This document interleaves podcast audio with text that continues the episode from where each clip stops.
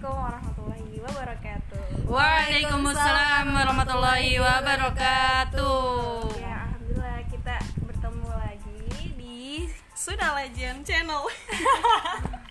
Jadi kali ini kita membahas seputar tentang eh, kedudukannya wanita di dalam Islam itu seperti apa sih? Iya, gitu. Mm-mm, setelah lama ya kita apa ya udah tiga minggu lebih kayaknya nggak ini ya nggak recording. Sempat bermasalah karena kemarin tuh akun Spotify-nya kita sempat nggak bisa dibuka juga. Mm, jadi ya gitu deh ada hambatan. Alhamdulillah sekarang udah kembali lagi dan kita mulai rekaman lagi gimana nih? Apa sih sebenarnya kedudukannya wanita di dalam Islam? Gimana sih perempuan itu sebelum uh, adanya Islam dan sesudah adanya Islam? Menurut menurut Sophie nih Eh, jadi dulu itu kalau zaman dulu wanita itu nggak lebih dari seorang budak, seorang pemuas hasrat nafsu doang. Iya, sebenarnya. Cont nggak di nggak di nggak di apa nggak di kaum Quraisy nggak di kaum Romawi semuanya itu memperlakukan wanita itu seperti itu Iya, gitu. nggak ada nggak ada apa namanya hormat hormatnya sama wanita. Selalu dilecehkan begitu saja.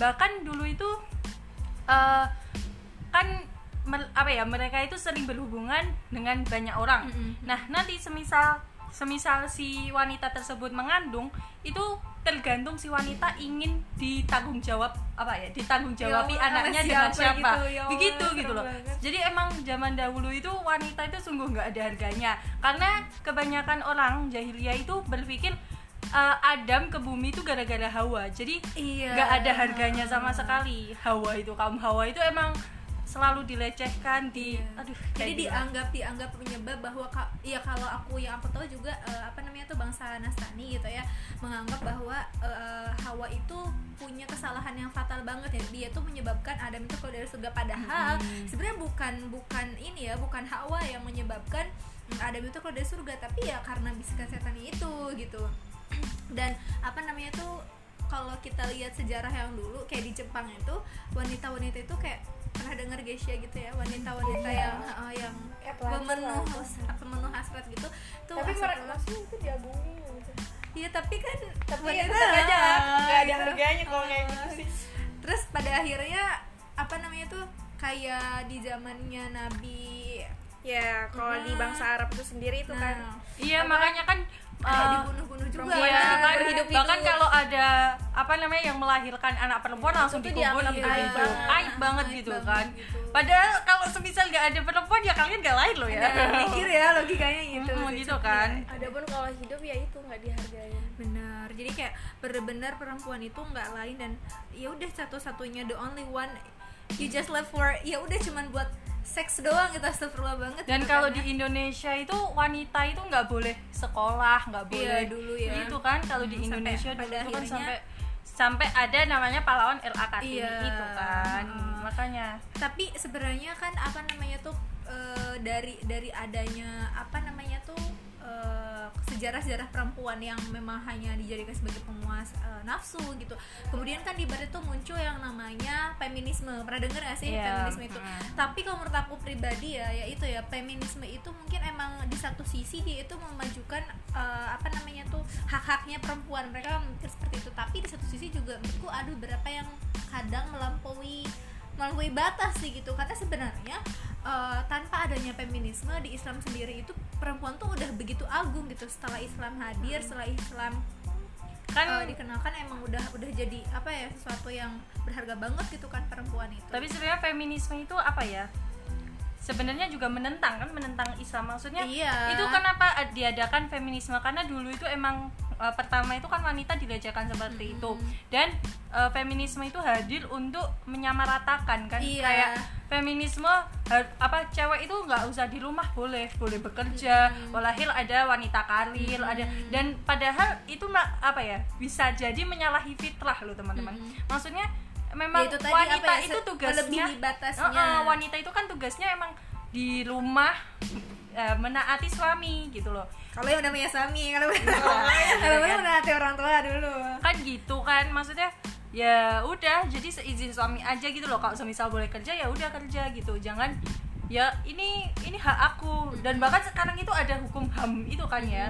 Ham yang apa eh, boleh eh, apa buka tidak dinyatakan pemerkosaan kalau suka saling suka sama suka. suka itu kan banget ya. aduh sebenarnya itu malah melecehkan wanita loh teman-teman. Ma- ma- maksudku ya ampun zina aja dihalalin. Sekarang malahan aduh apa jadi juga apa namanya ibu sama anak nggak apa-apa asalkan da- apa suka sama suka. Itu kan aduh menyalahi kadar ada kodrat terus kita kan ya. mereka juga beranggapan bahwa eh, kayak apa ya memperlihatkan aurat gitu ya kayak ya paha gue ya miliknya gue gitu sebenarnya itu tapi ya padahal itu apa? menendahkan dirinya sendiri loh itu melenceng juga. Iya. dan kan beberapa konten itu kan biasanya ada cowok ini apa namanya ditanyain tentang apa wanita yang pakai pakaian terbuka gitu kan.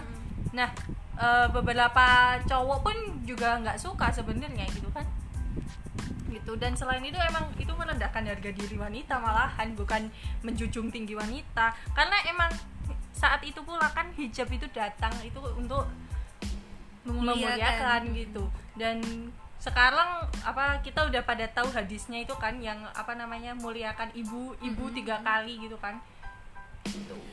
Sebenarnya dari apa namanya tuh eh, semenjak Islam hadir banyak banget ya yang apa eh, keutamaan keutamaan wanita yang sebenarnya kita rasakan gitu. Cuma wanita kadang jadi diangkat derajatnya Iya, semenjak datangnya. Islam datangnya Benar. Rasulullah itu masya Allah. Banget salah satunya yang tentang hijab ini. Yang menurutku Allah itu nggak mungkin eh, memberikan suatu apa namanya itu perintah kepada makhluknya kalau itu tuh nggak mengandung kebaikan buat makhluknya itu Hmm, sendiri. hmm, hmm. kayak misalkan ya eh, hijab sendiri ya.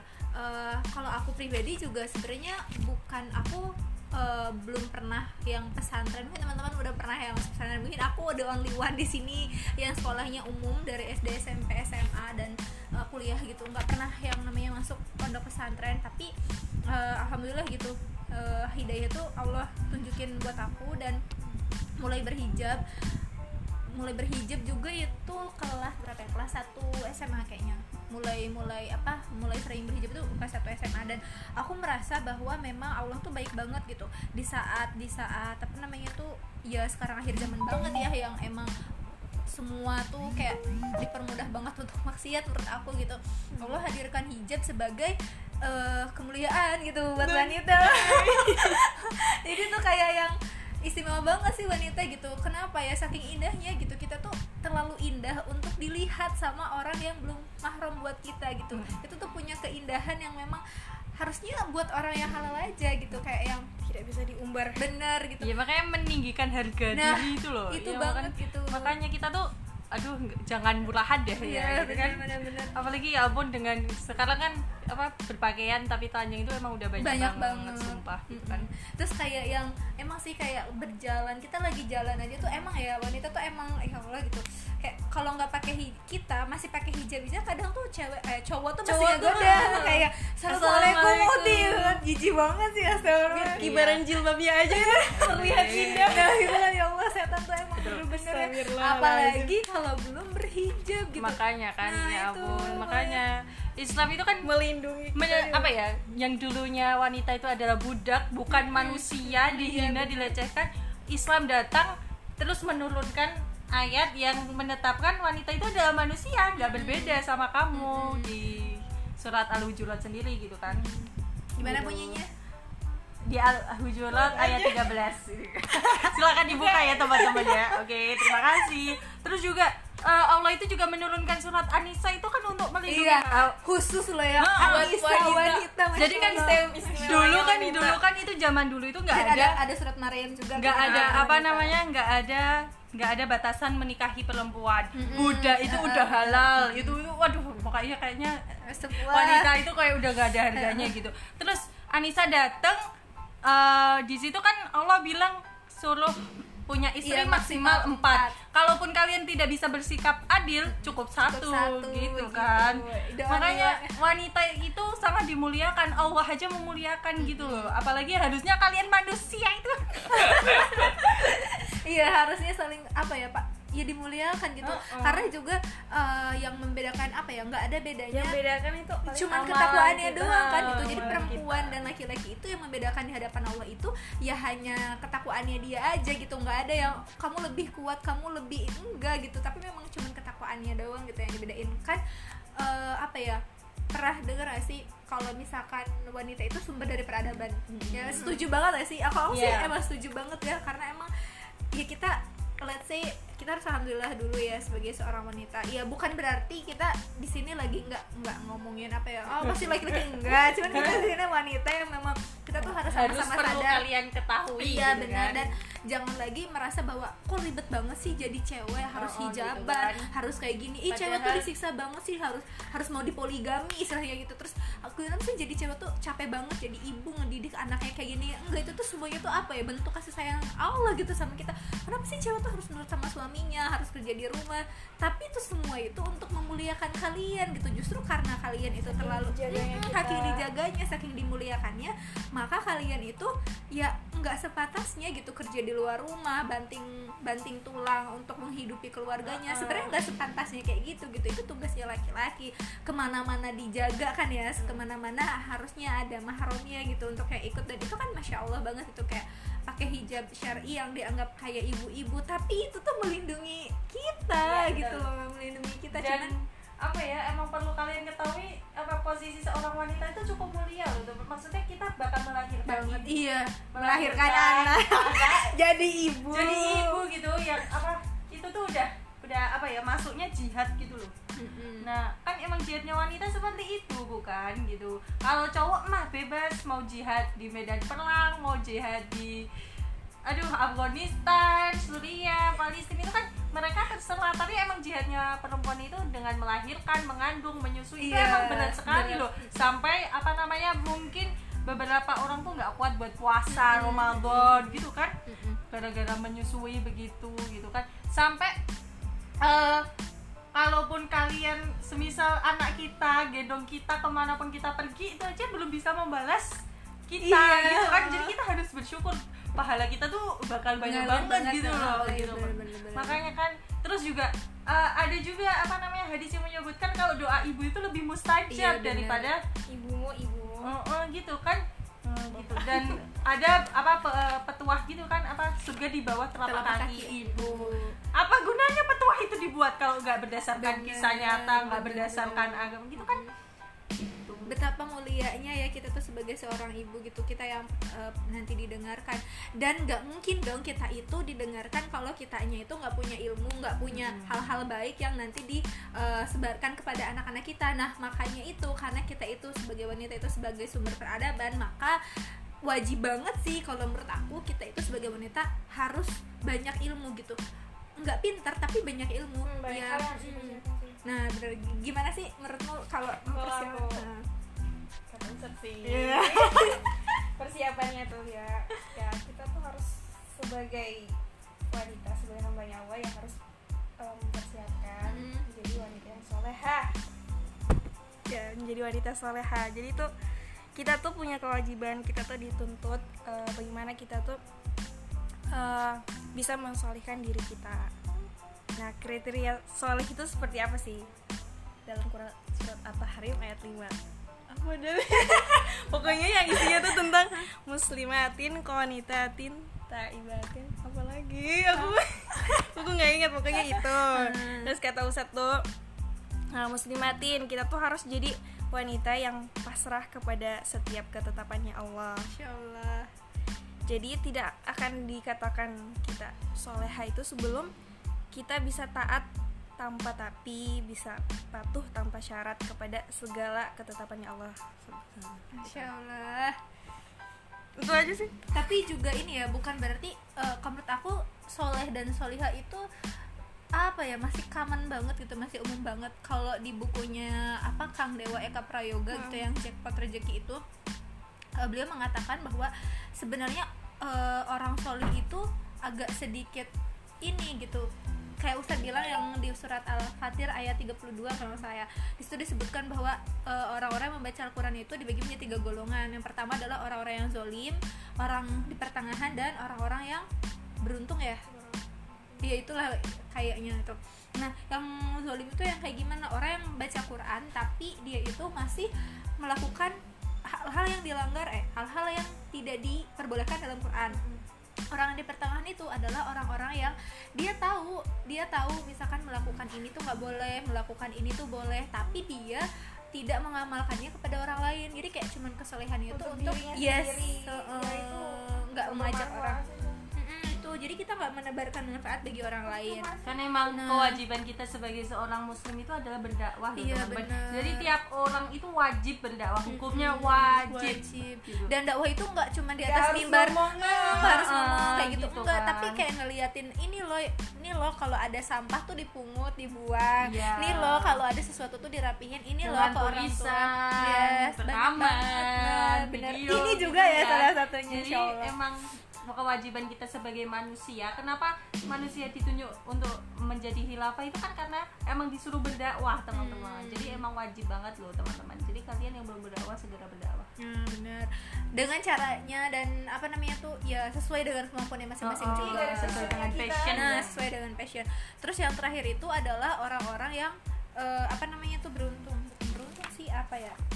Hmm, pokoknya dia itu oh, orang-orang yang menurut kebaikan atas izin Allah. Jadi yang ketiga itu adalah dia itu nggak cuma ngebaca Quran doang dan nggak nggak sampai ilmunya itu di dia doang tapi juga mengamalkan ilmu-ilmu yang dia dapatkan itu menerapkannya terus mengamalkannya terus mengajak juga orang lain untuk berbuat hal yang eh, dianjurkan di dalam Quran gitu ya. Mudah-mudahan kita menjadi orang-orang yang termasuk ke dalam golongan orang tiga ini gitu. Amin jadi nggak cuman baca Quran aja terus nggak cuman eh, ilmunya buat kita sendiri aja nggak cuman menyolehkan diri sendiri tapi juga orang yang muhsin nah kalau kata Kang Dewa itu orang yang muhsin jadi orang muhsin itu adalah orang-orang yang eh, mengajak orang lain untuk melakukan kebaikan jadi tidak menyolehkan diri sendiri tapi Bisa juga.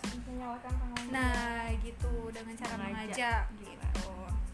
Jadi sebenarnya apa namanya tuh luar biasa banget ya kita sebagai wanita alhamdulillah banget. Jadi menurut aku when you educate a woman you educate a generation. Jadi kalau misalkan kita itu ngajarin seorang wanita itu sama aja kita itu mengajarkan satu generasi karena dalam satu wanita itu akan lahir generasi-generasi yang ya insya Allah yang kalau wanita itu baik pasti generasinya juga baik gitu. Ya dimulai dari. Iya, amin, masya Allah. Terus juga kan apa ya maju, maju tidaknya suatu negara, terus maju tidaknya suatu generasi itu tuh tuh semuanya bergantung dari wanita. Kalau wanitanya rusak, ya peradabannya juga bisa rusak. Nah, bener banget kan serem banget ya. Jadi sebenarnya eh, apa ya bahu kita tuh punya tanggung jawab yang besar untuk eh, menggerakkan ya gimana generasi kita ke depan gitu. Jadi nggak ada lagi saatnya kita itu maaf ya gitu. Apa namanya tuh eh, sibuk dengan apa WFH-nya tuh work from home-nya tuh dengan apa gitu. Terus kayak di rumahnya itu dengan hal-hal yang apa kurang kurang ini. Kayak misalkan eh, tiktokan yang menggoda.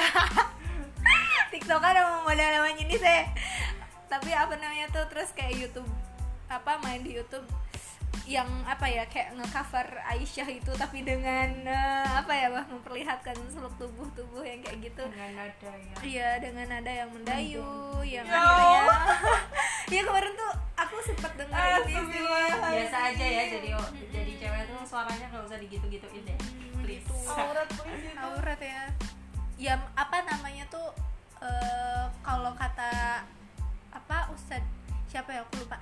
Tuh sebenarnya kita tuh sekarang malah kayak lebih fokus sama kisah cintanya aja gitu sebenarnya. Tapi kan di balik itu semua tuh eh, ada ada sifat-sifat hmm, keutamaan-keutamaan contohnya lain. kayak eh, istri Nabi yang paling banyak meriwayatkan hadis, gitu. itu kan di, eh, beliau itu apa namanya ini banget ya cerdas banget. Nah mungkin kita juga bisa tiru kan kecerdasannya itu. Betul. kita menjadi eh, orang yang bisa banyak ilmunya yang nanti tuh generasi kita itu bisa nanya apa aja ke kita tuh bisa tahu gitu. Misalkan nih kalau udah punya pasangan gitu pasangan kita punya banyak ilmu. Nah kita gimana caranya mendapatkan banyak ilmu dari pasangan kita? Kalau kita sekarang belum punya pasangan misalkan masih sama awal masih belajar ya udah gimana caranya kita dapetin banyak ilmu? Terus akhirnya nanti ketika anak kita tanya kan kadang kalau anak kecil tuh kayak Anak. out of the book banget ya. Oh, maksudnya makanya kayak nanya nih kalau Tuhan itu hidupnya di mana? Tuh kita kayak harus ngejelasin Oh, itu dari segi kan.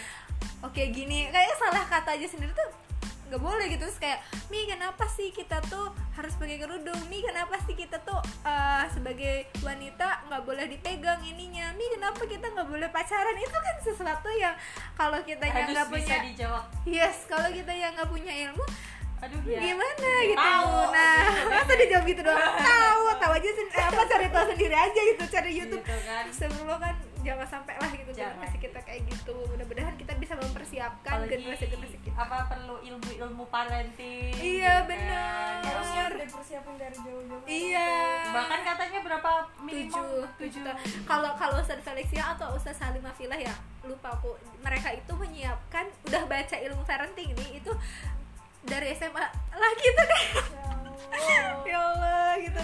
Kita biasanya kan rada geli ya ih kok belajar kayak oh gini? kayak gitu teman-teman pasti Malah ngomongnya dibully kalau nah belajar kayak gitu padahal itu ilmu gitu. Ya itu penting banget. Apalagi kan menyiapkan generasi itu emang nggak main-main Iya, gitu. benar. apalagi dunia udah kacau balau kayak Ah, gini Masya gitu Allah. kan oh my God. Sedih sih ya. Kayak apa namanya tuh kayak kita kalau ikutan seminar seminar tentang parenting atau pranikah terus kayak dici ini kah muda lo gini gini padahal itu sesuatu yang Kayak memang harus padahal. Heeh, itu harus sesuatu yang kita siapin dan eh, pasti nih iya ya masya allah. Tapi keren banget ya.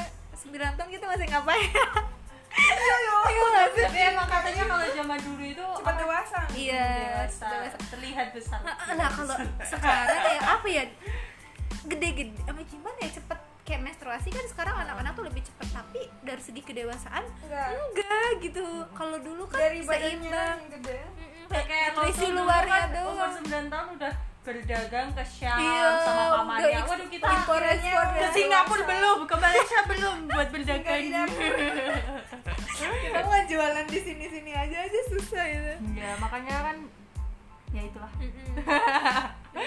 ya intinya sebagai seorang wanita kita harus pintar menjaga diri kita eh, belajar sama-sama. Bersyukur. Iya, benar. bersyukur banget nggak boleh menyalahi. Ya kenapa sih iya. aku harus cewek Iya. cewek ya ampun my god aku kan pengen jadi cowok pengen bisa daki gitu kan. Kita juga bisa bisa kan? Asal ada mahramnya ya, terus juga gitu. jangan jadikan hijab itu sebagai penghalang kalian mencapai apa yang kalian wujudkan Betul, banyak loh sekarang udah pilot ada, dokter Betul. ada, profesor ada, Betul. menteri ada, banyak Betul. sekali. Presiden, presiden, kalian jadi istrinya presiden aja. gitu. justru justru di kita tuh apa sosok laki-laki yang hebat ada ada wanita yang hebat ya. dan perlu eh, untuk menjadi wanita itu perlu disiapkan untuk mendidik anak-anaknya karena wanita itu adalah pemimpin rumah tangga. Ya enggak sih. Salah itu. Maksudnya kita sebagai Pengelola, wanita tuh pengelola, harus pengelola. bisa diandalkan. Kan kita panlimanya kobanda Iya benar, gitu kan. Jadi Makanya- komandan bilang apa kita yang ngelakuin. Nah kalau kita yang nggak bisa, gimana kita mau action?